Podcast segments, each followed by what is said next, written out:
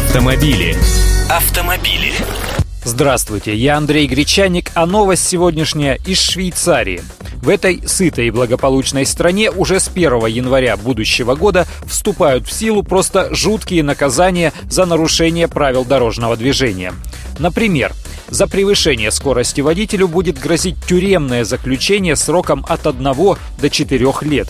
Такое наказание ждет лихачей, движущихся со скоростью 70 км в час и выше в зоне действия знака 30 км в час, то есть превышение всего-то на 40 км в час. У нас за это небольшой денежный штраф, у них тюремное заключение. Что еще? Ждет тюремное заключение также автомобилистов, которые едут со скоростью 100 км в час и быстрее по дороге, максимальная скорость движения на которой ограничена на отметке 50 км в час. А еще водителей, едущих со скоростью 140 км в час и быстрее там, где разрешенная скорость движения составляет 80 км в час ну и водителей, которые превышают все лимиты и пределы, движущихся со скоростью свыше 200 км в час в зоне ограничения максимальной скорости на отметке в 120 км в час.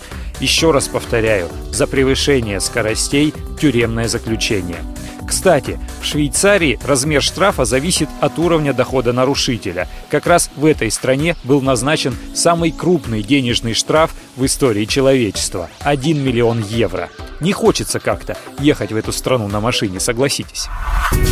Автомобили. Автомобили.